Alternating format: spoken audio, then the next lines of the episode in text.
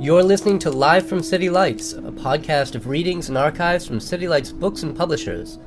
To learn more, visit www.citylights.com. uh, welcoming our dear friend Roy Scranton, who is no stranger to City Lights. Actually, we had the great honor of actually publishing his book, uh, Learning to Die in the Anthropocene Reflections on the End of Civilization.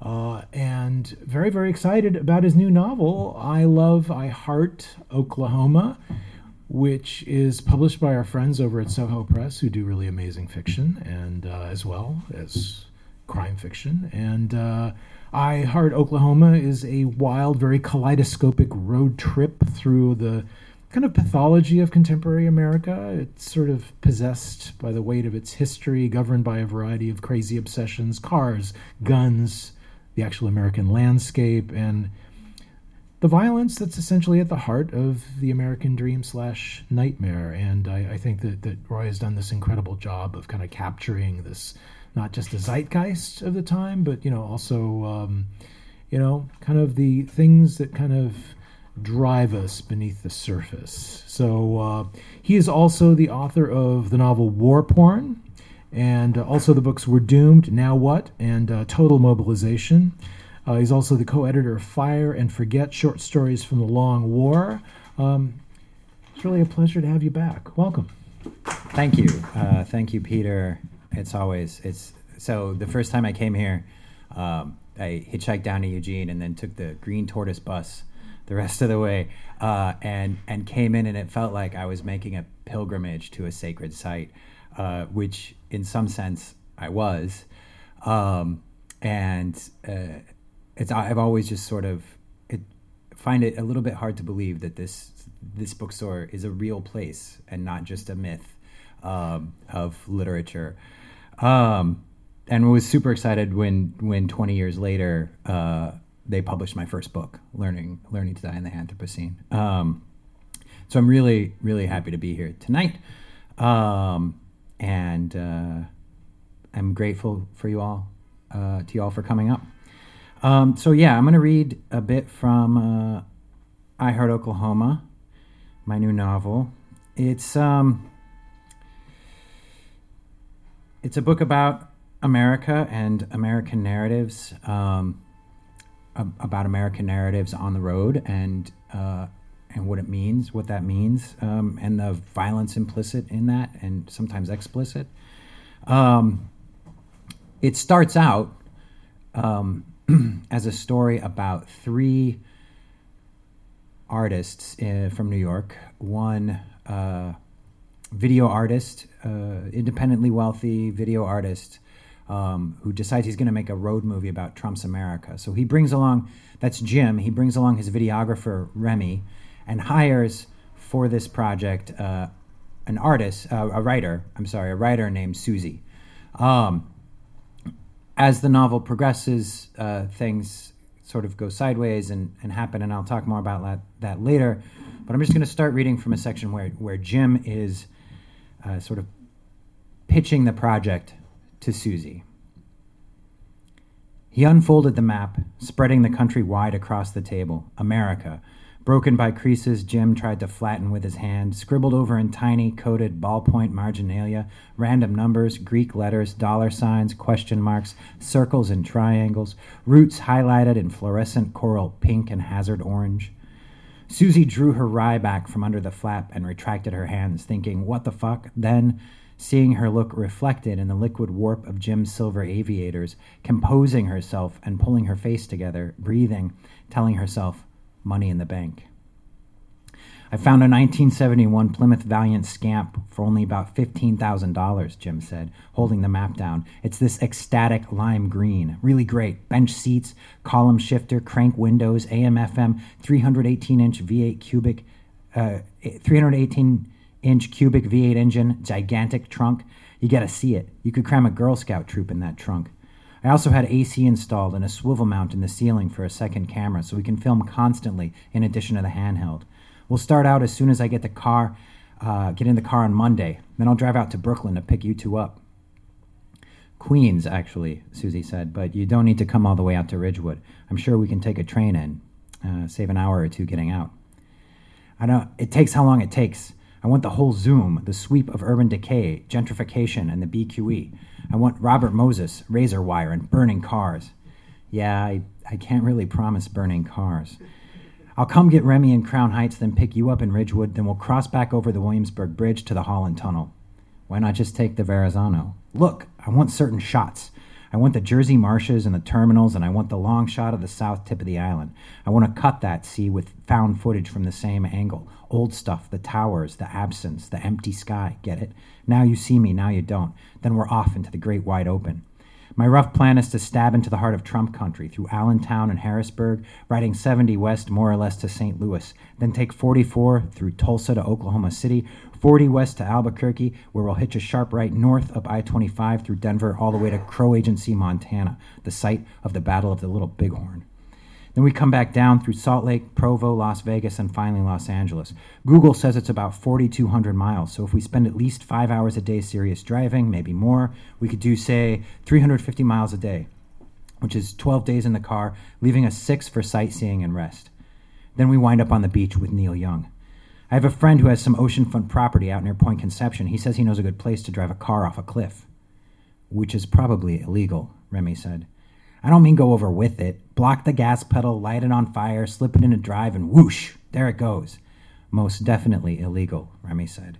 It's the closing shot. After I'm on the plane, okay? Susie said. I'm not interested in going to jail for felony littering.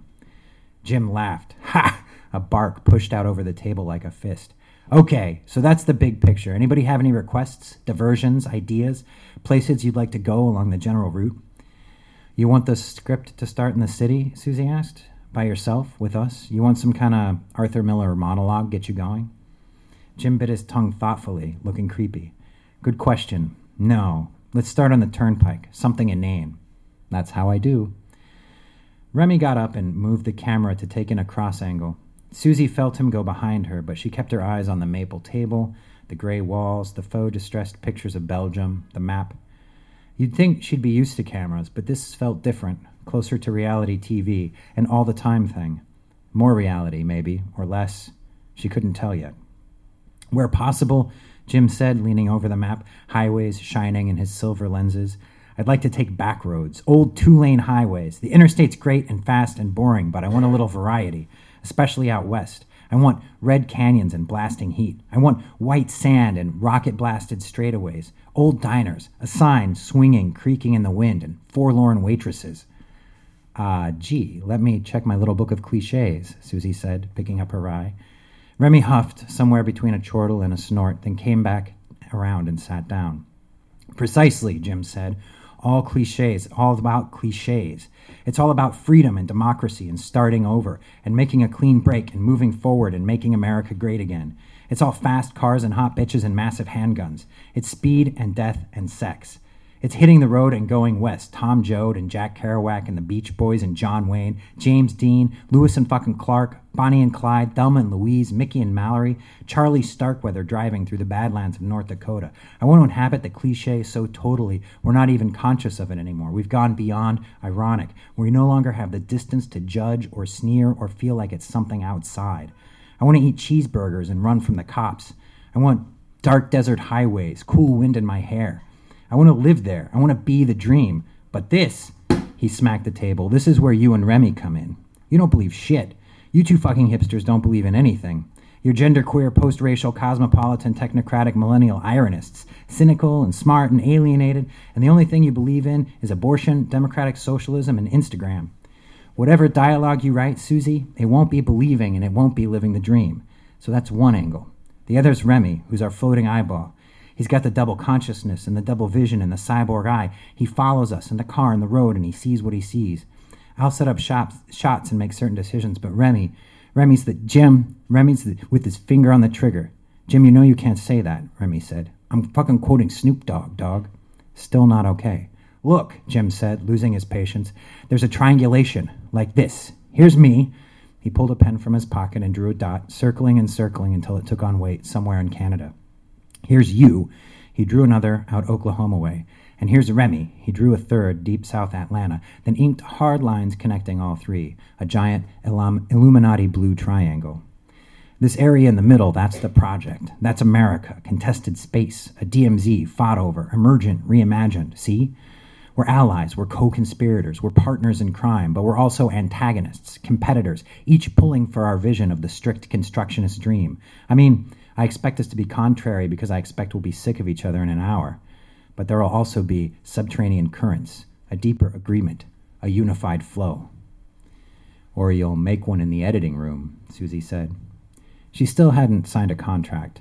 She could slam her rye, walk out, and go back to Steve and Ridgewood and her failed novel about Caril Fugate. Jim leaned back. Sure, it's my project in the end, but for the trip, it's us, all three, full partners. What's the point? Susie asked. How is this not some high art conceptualist retread of tired Tarantino bullshit? It's a question of method and intent.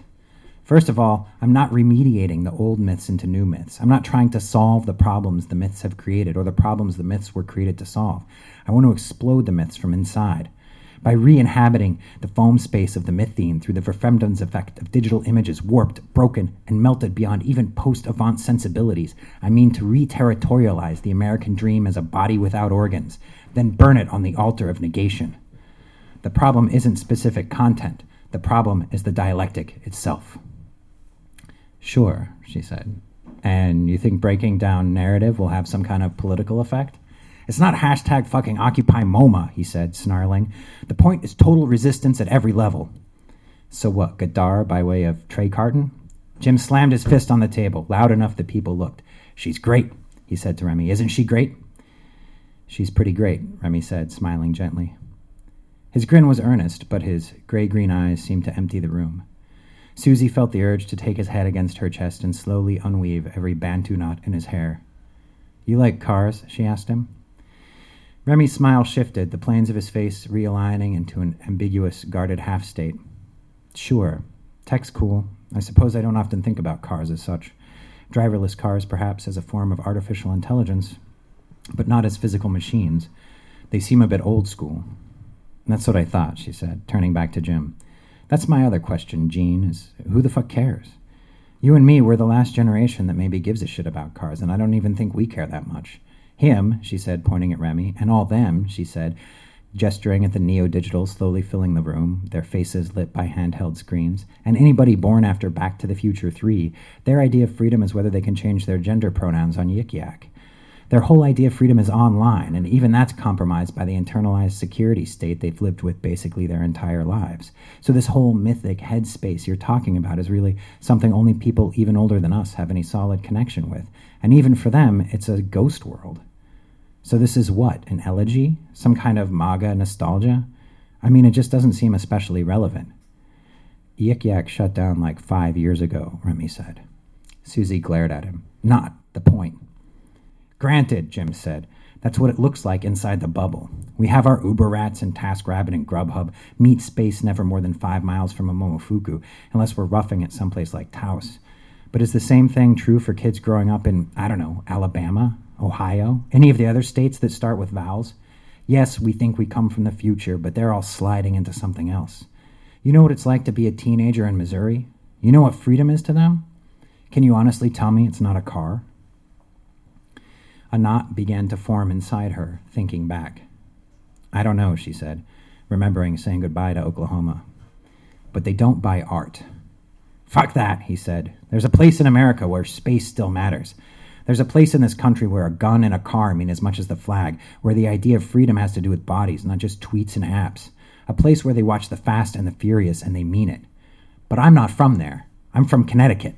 So I want to go there, wherever there is, deep in the heart of it all, and make it make sense to me.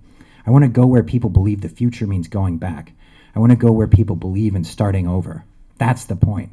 I don't care who buys it. I have plenty of money. The only thing I care about is the truth. Susie laughed.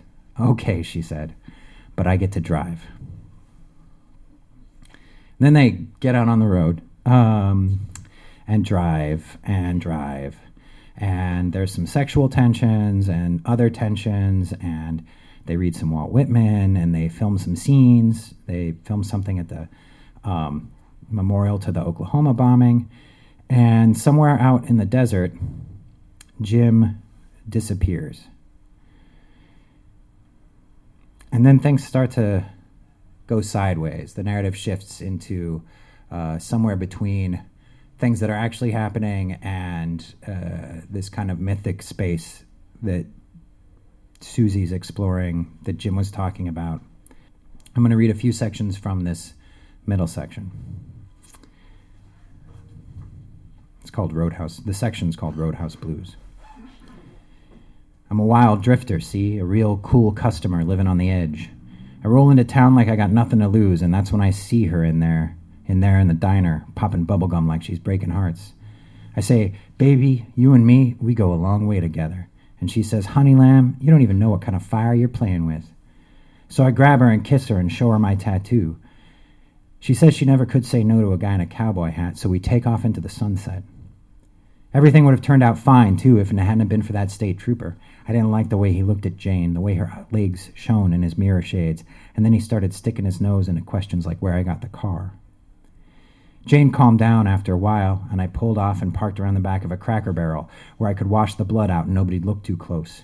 We'd gone off the rails, I could feel it. Damned and doomed American outlaws. Two kids living on the edge, dancing in the fire, crazy living, crazy full of life full of blood and sex magic and hard drugs. Damn that dead cop, though, 'cause he got his revenge. His chest camera caught us tighter than any roadblock, locked down red handed in the flicker, and they lit up the web coming after us with every drone they had. Ain't nobody love a cop killer no more, not since the globalists took over the deep state and poisoned everybody's minds with their blue pill propaganda. Thing is, people seem to want it. I mean, they take the pill. I reckon folks is just scared of real freedom and tired of the burden of individuality, the weight of having to choose a self, be a self, forge a self from the detritus of consumer society's endless maelstrom of bullshit. Anyways, from then on, it was a mad, bloody, octane fueled blaze up to old Canada. We left everything we owned behind us dirty socks dumped in rest stop trash cans, old underwear left in the greasy sinks at two pump gas stations, phone chargers spun like baby snakes curling in the Arizona sand, condoms jammed in ATM money slots, birth certificates folded into Chinese menus, phones left on the tables of truck stop diners, credit cards scattered like a shot cheater's poker deck, watches melted in the dashboard sun, skin and eyes and teeth shred in crackling folds, buried in a dumpster behind a shell on Route 315, everything but everything until all we had left was memories, and them we burned for fuel. I never thought we'd make it. But all I knew was that me and Jane was all we had. It was us against the world, our one and only trueborn chance to start over. How? How much? How? As if life were a line you could cut into, an animal you could carve limb from limb, bones you could crack to get at the marrow inside. Is the word discontinuous or discrete? She wondered. Am I making that up? You can't separate out the things that go together. You can't cotton to the fact that time and space are the same space, the same feeling, that space and space and space are the same space. One time, one space, one thought, but we chop it all up. Two different thoughts at the same time differ neither in time nor space, so how do they differ? In content, form, in different strobing sectors of the cerebellum, so you will, in the end, say space. Yes, space, different cells and chemical romances, deferring unification. This light, words careening inside a car, false, holding two opposed notions, but how? Do I think them differently? What if they're not thoughts at all, but only after images of things that already happened? Rationalizations of biorhythm. She remembered Jim's aggressive, fearful eyes, the twitch in his lip, she pictured him somewhere out there by the side of the road, standing on the shoulder, thumb out, going where? Gone and where? Why? Some kind of ploy? Is he going to call them up and tell them come get him? Remy seemed to think it was four dimensional chess. He refused to believe Jim had gone plumb loco and lit out for the hills, the dark in between, the tarp under the bridge, but that, Susie held, was exactly what Jim wanted. No, in fact, this was not the time for facts.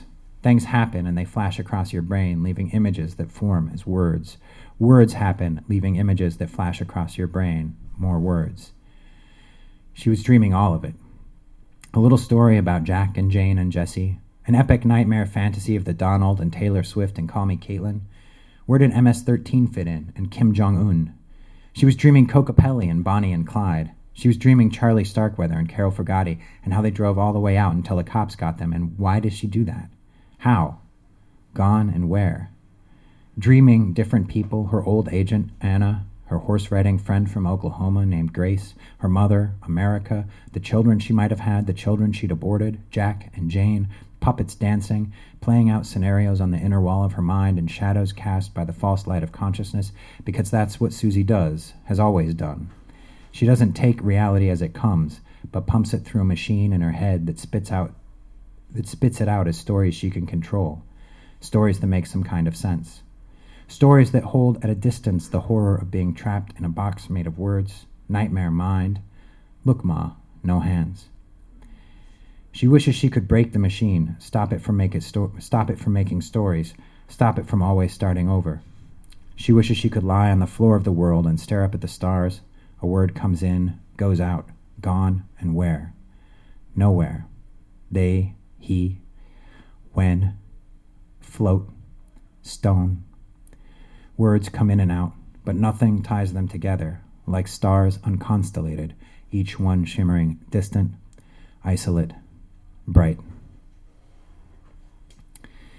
Jack and Jane had been driving all night when the bricks fell, cascading. The bricks didn't fall.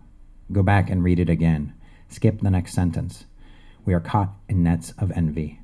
The back seat full of crumpled wax, too lazy to throw a gray pill of cigarette ash arcing under the windshield like a ballerina wait for it. Something happens. It always does. They watch hotel TV all night. They watch paintings of wildlife, caribou, acrylic.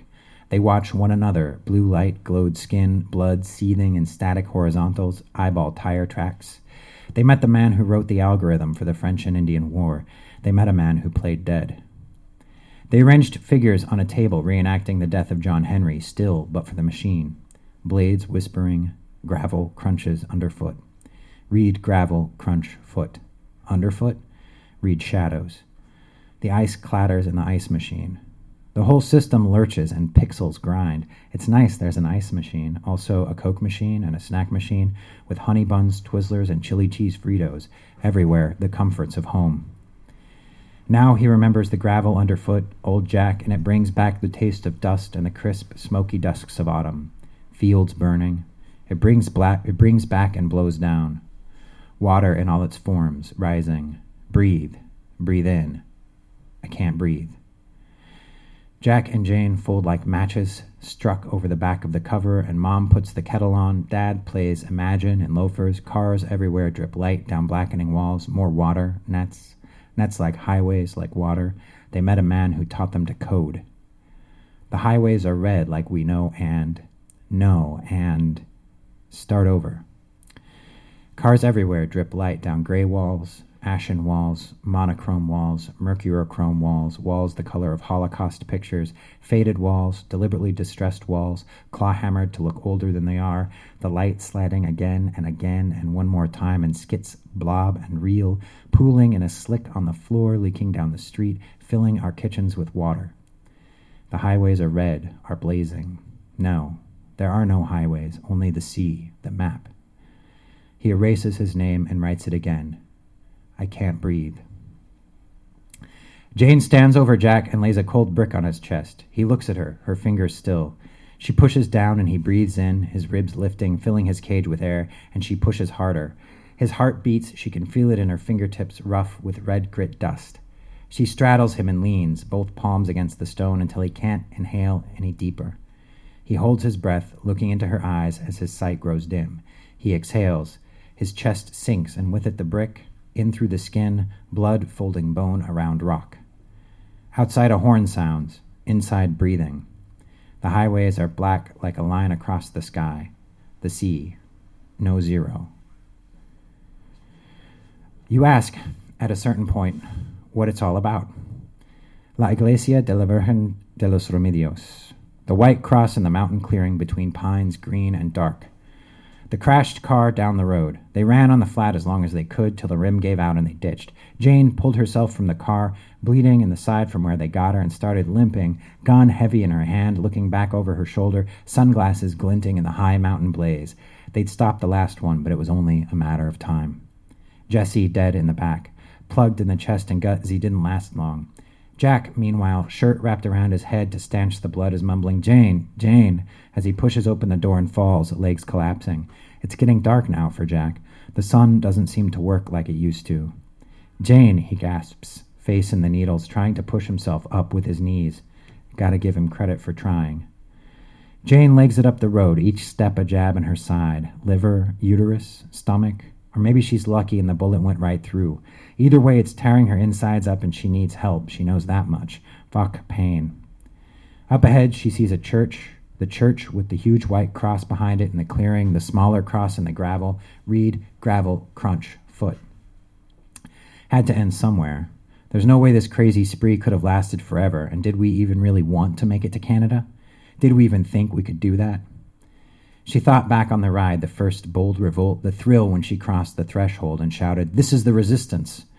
The excitement she felt the first time she pointed her gun at someone, the shudder of sexual pleasure when it went off, the grace of falling bodies, the beauty of a dead cop. But everything comes to an end, and that was, and that was the point anyway. A new beginning needed an end to start over. Burn, burn, never fade away. She can hear the sirens, cruisers on the way up the dusty track, only a matter of time.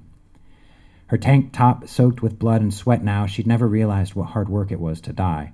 She felt her back pocket for extra mags. Three and nine rounds each meant 27 plus the five or six in the gun against however many cops, pistols, shotguns, Homeland, SWAT, ATF, DEA, and the FBI. You think maybe they brought the National Guard out for little old me? A puff of dust down the mountain at the turn. She can see only the black MRAP in front with the water cannon cupola. Maybe they'll stop at the car and think that's it. Except there's an APB for one man and two women, patriarchal, sexist, cishet fucks, armed and dangerous. This was it. This was really it. She threw herself against the door of the church and slammed it open. Up near the altar, a young priest looked at her, his face calm even as she raised her pistol. Sitting before him, her back to the door, a huddled pile of bones and white hair draped in a Yavapai poncho, a woman so old she might have seen Cortez burn his ships. Padre, Jane rasped, I need a little remedios. He looked at her silhouetted against the brightness outside, hearing the sirens down the mountain, eyes on the glint of pistol weaving in the doorway.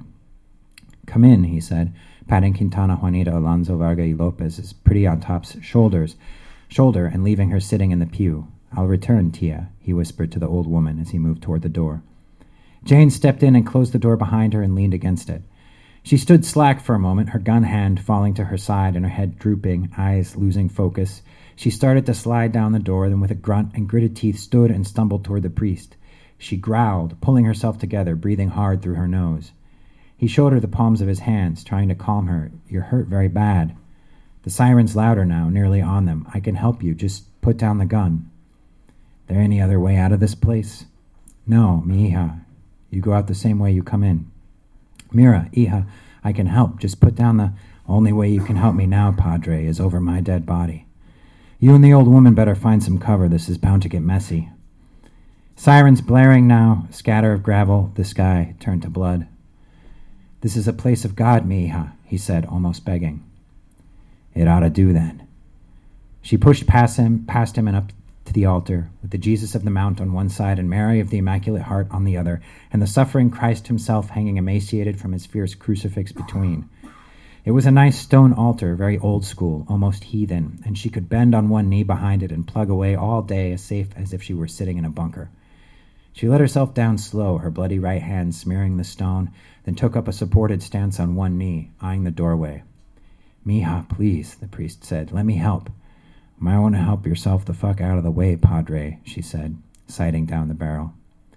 Just then the door swung open and one cop came in low, another high, armored and helmeted with carbines.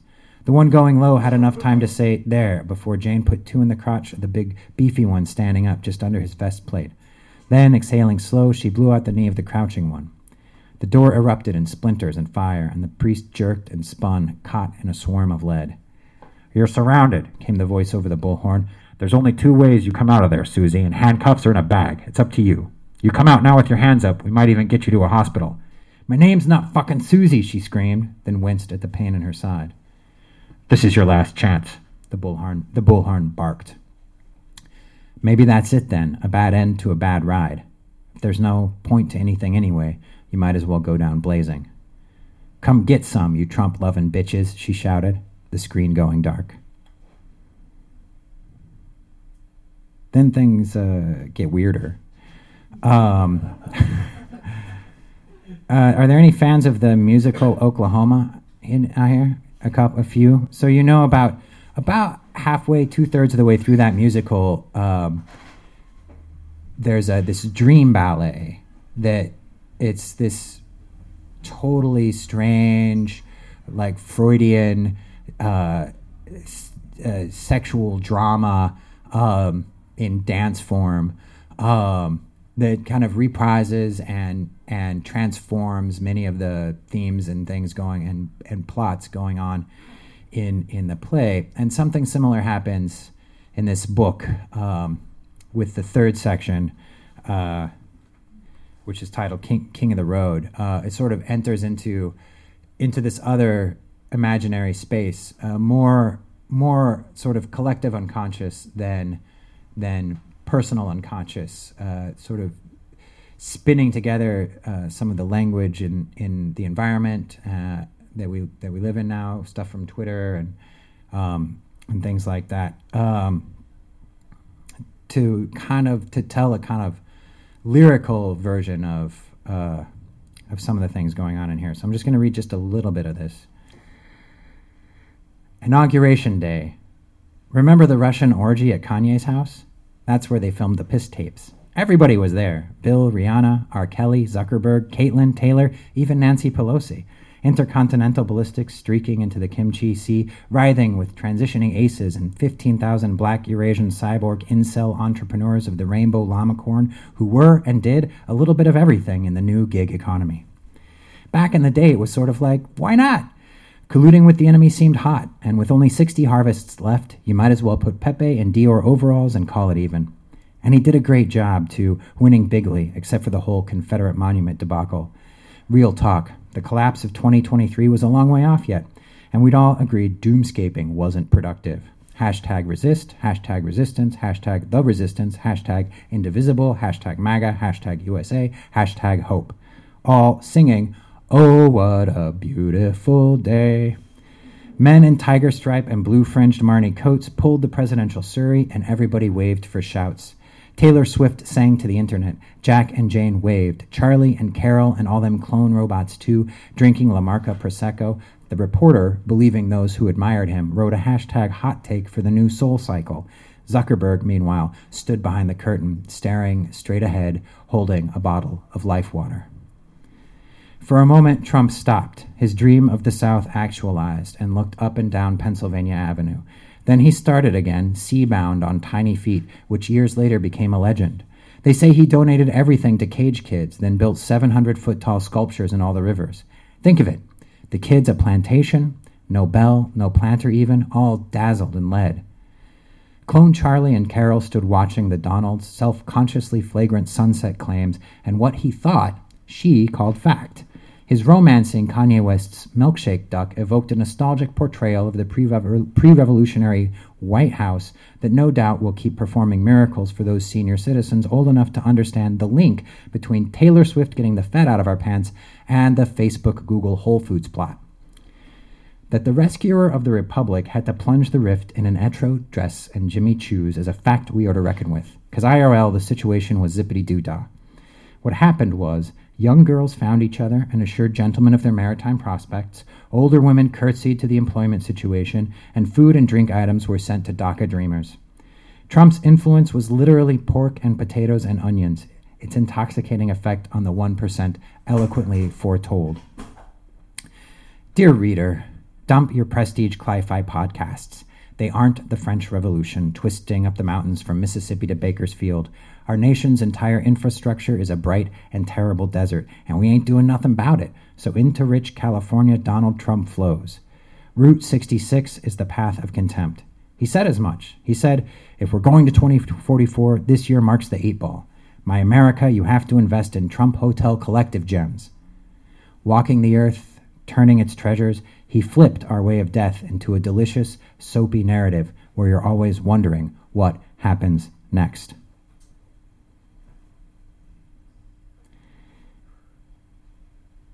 That's all of that that I'm going to inflict on you. Uh, in the final section, we return to Susie. We come back to Susie, who's headed west again uh, s- sometime later, this time by herself. Uh, herself and her little dog, her Jack Russell Terrier Abelard. And she's working on her um, novel about Charlie Starkweather and Caril Fugate.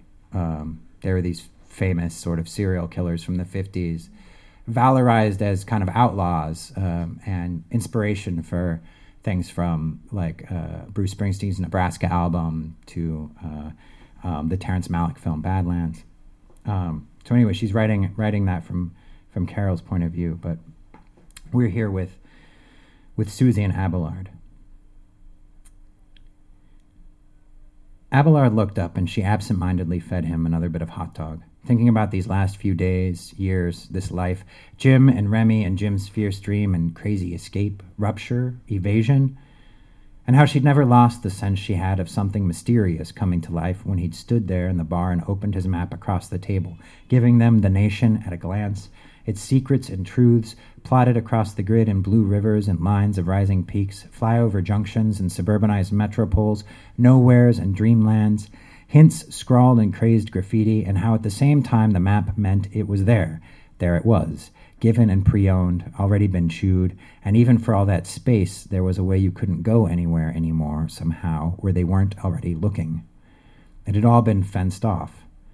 And what this had to do with Caril Fugate and Charlie Starkweather, with guns and the Sinaloan War and Whitman and Trump and Oklahoma City, how somehow it all meant something she couldn't quite grasp, couldn't quite put her finger on, something big and important and dying, maybe already dead, and how her chest seemed to open at the pain of the past and the promise of tomorrow, the clear, impossible anything rising in the sky, the great big lie she still wanted to believe in, her lover, America, the road.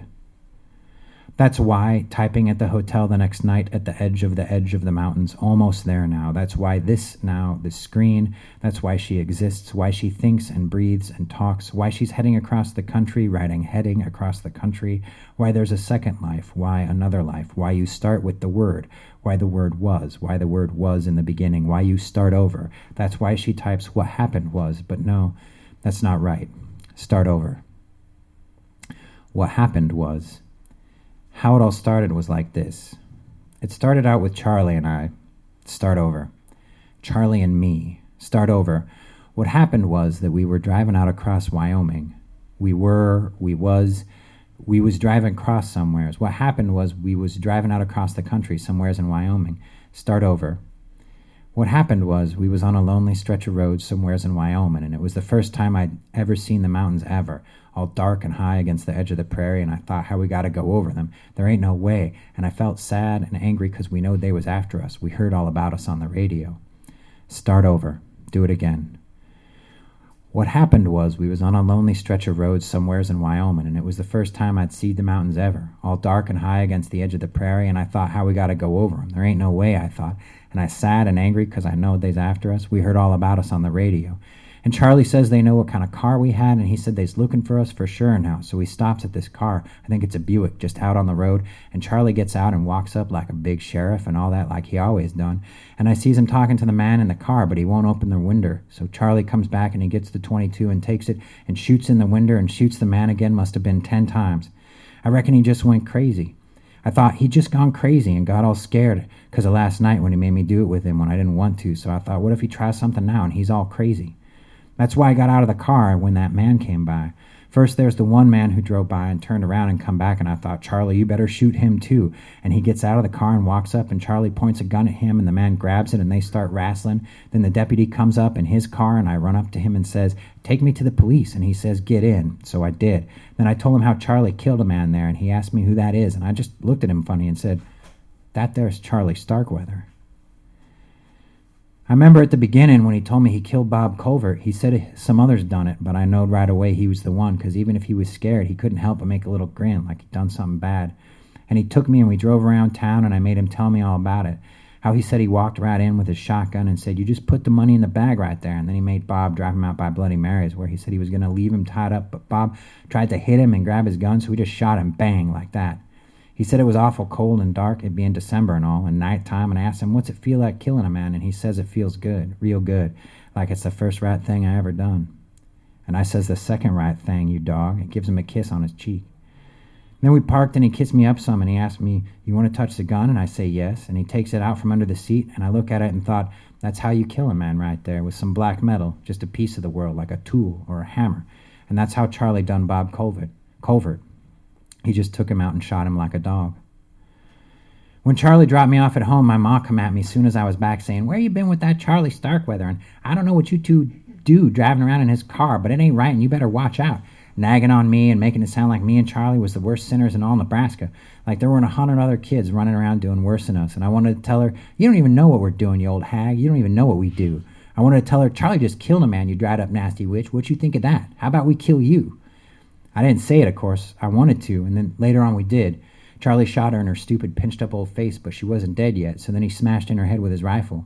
That was later on, though, and I never told anyone, nor will I ever, but I don't mind saying now, even for all the years I spent at York, which weren't so bad once you got used to it, I'm glad he done it, glad he went and shot her, 'cause she was a mean old nasty hag who needed somebody to shoot her five or ten times even. It ain't so's you could shoot her enough to be done with her what she needed done to her. And he killed Marion too, and he had it coming, that some bitch. And I'll tell you about that when I comes to it. But that day, I mean to say, after Charlie told me he done killed Bob Colvert, I remember coming in the parlor room and Mar- Marion's watching TV and fixing it some business. One of his projects, like he was always working on this thingamajig, he had all apart with a screwdriver and was trying to fix it, doing tiny little work with his big old hands, like one of them giants from a story trying to make something normal size and I stood in the door looking at him and Betty Jean on the floor, and the man on the TV was talking about how Russian Sputnik falled right out of the sky into the Pacific Ocean, and he says how folks in California saw it falling the other night and thought it were a UFO like in the movies, but it weren't. It were just them Russians spreading their communist lies. I thought about that and how it seemed real beautiful to me because I seen shooting stars before, and to watch it burn and slide across the sky like a smeary trail of golden red fallen from space like the bloody tears of heaven must have been beautiful, commie or not. It don't matter if it were Chinese or if it were really a UFO like they thought. It must have been glorious. You don't get to see something like that all the time in a life. Life ain't such a long thing, and it ain't so full of beauty neither. It's mostly dumb, bossy people yelling at you in cold winters and things you thought would happen that turn out wrong. But if you get something beautiful like that, you ought to hang on to it. I'm going to stop there.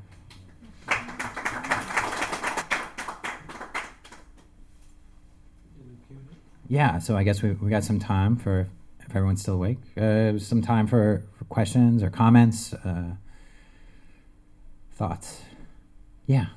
First off, does your shirt say Dornell is right? It does. Okay. Yeah, that's, very cool. thanks. um, uh, also, the, I think it was the character of the uh, wealthy video artist who was from Connecticut. Yes. Any particular reason you made him from Connecticut? Um, no, I, uh, not really. I mean, I've known some people from Connecticut, but, um, and also I found out, uh, a couple years ago, I got on ancestry.com and, and found out that, um, uh, I, that the Scranton family goes, it was actually founded a town in Connecticut. So Oh, there's some way in which I, I go back to Connecticut as one side of my family goes back to Connecticut. So yeah. Are, do you have a, Uh, are, are you a Connecticutian? uh, yes. Okay. You could say that. It's a fine place. I, Yeah. yeah, sure. And no beef with Connecticut. Okay. okay. What? Oh, no. I don't want to preclude any emerging. You made me want to see Oklahoma. Yeah, it's a, it's it's a cool place. Well, no, It's- uh, it- the movie, the- the what I was musical. the Yeah, yeah.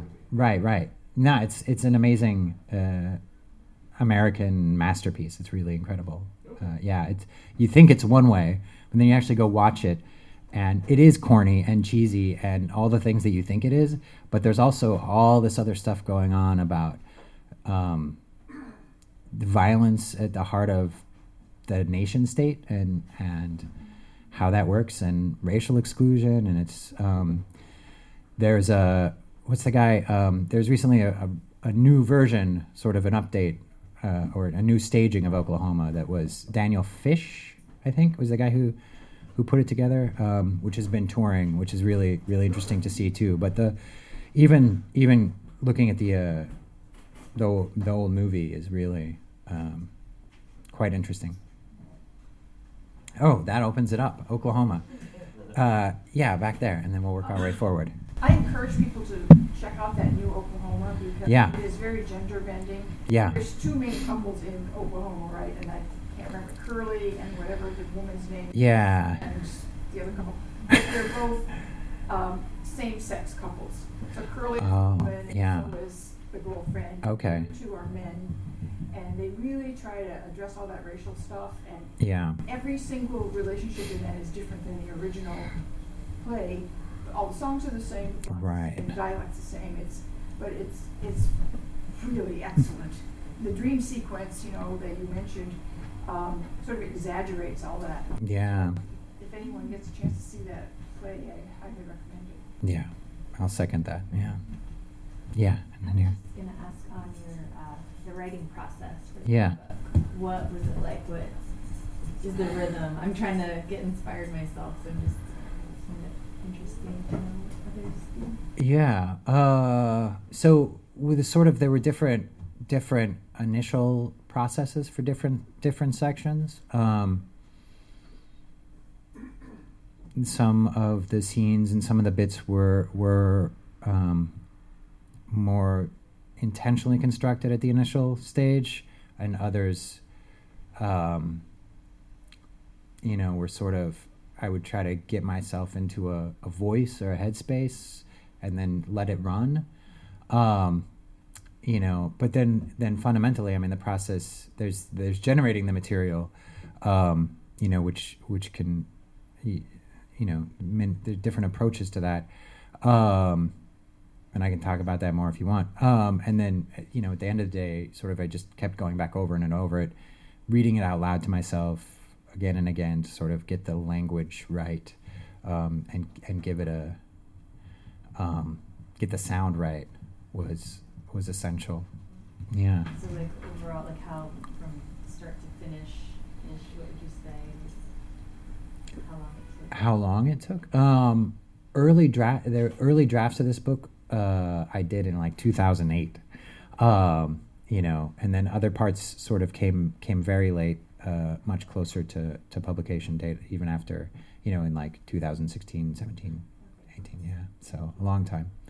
Yeah, yeah, yeah, yeah. So I'm curious about your your writing too, just in in your your work, um, your process as a writer. yeah. Um, and I I read your book Learning to Die in the Anthropocene. Yeah. Um, and loved it. Oh, thanks. And um, I hadn't kept up with the other things you've written, so I'm, I'm and I'm curious about your switch uh, from nonfiction to fiction. Yeah. And if that's, um, and I haven't looked at the dates on the other books, but have you gone back and forth, or are you switching?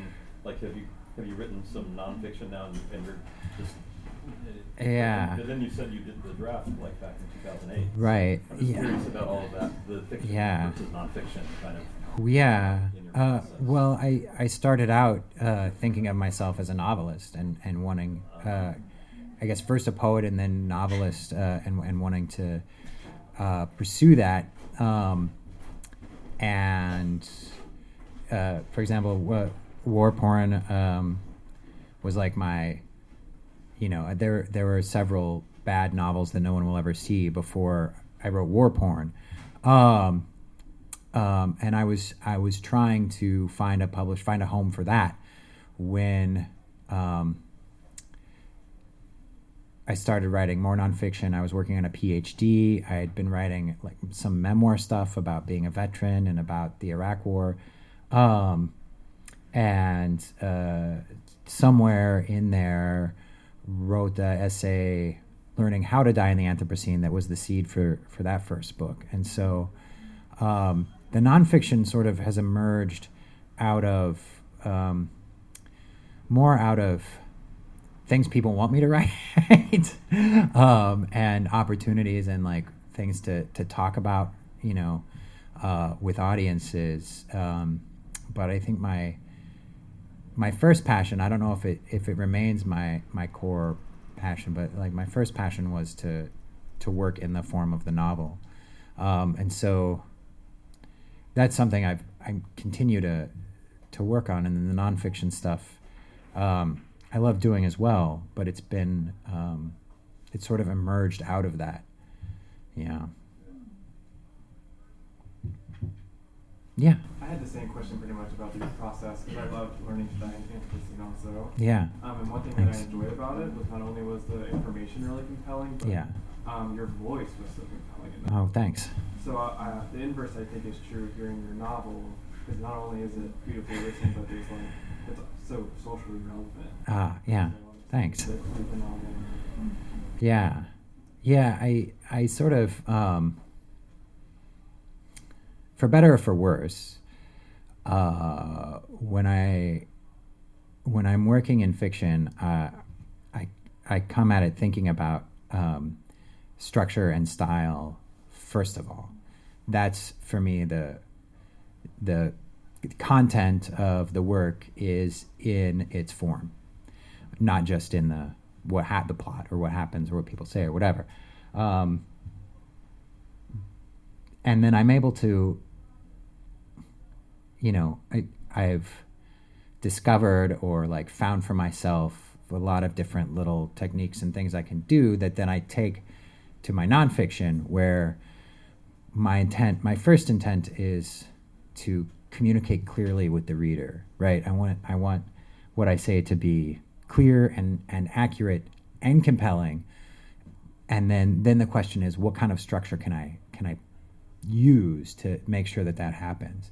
Um, which is not to say that uh, style's not important when I when I write my nonfiction, um, but it's not preeminent. It's sort of in in tension with the need to to be clear and the need to try to um,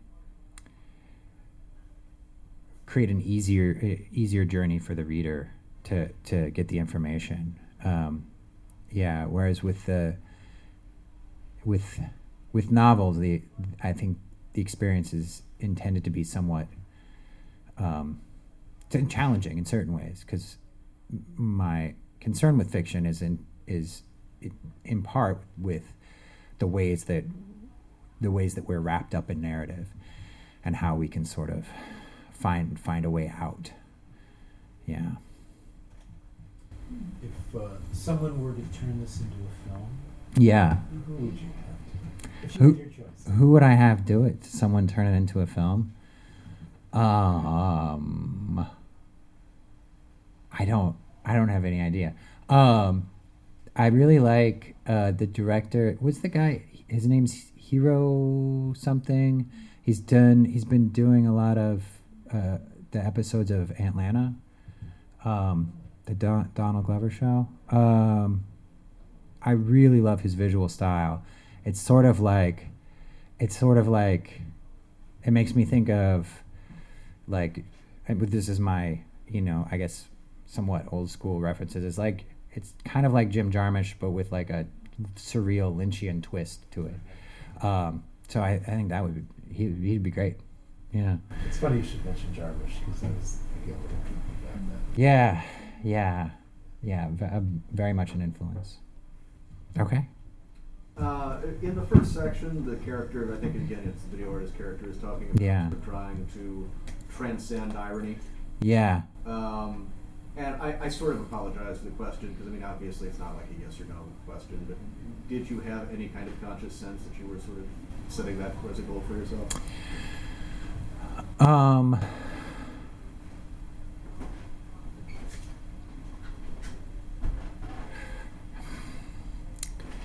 yeah, it's so that's not. Yeah, you're right. That's not a yes or no question, right? But um, so, um,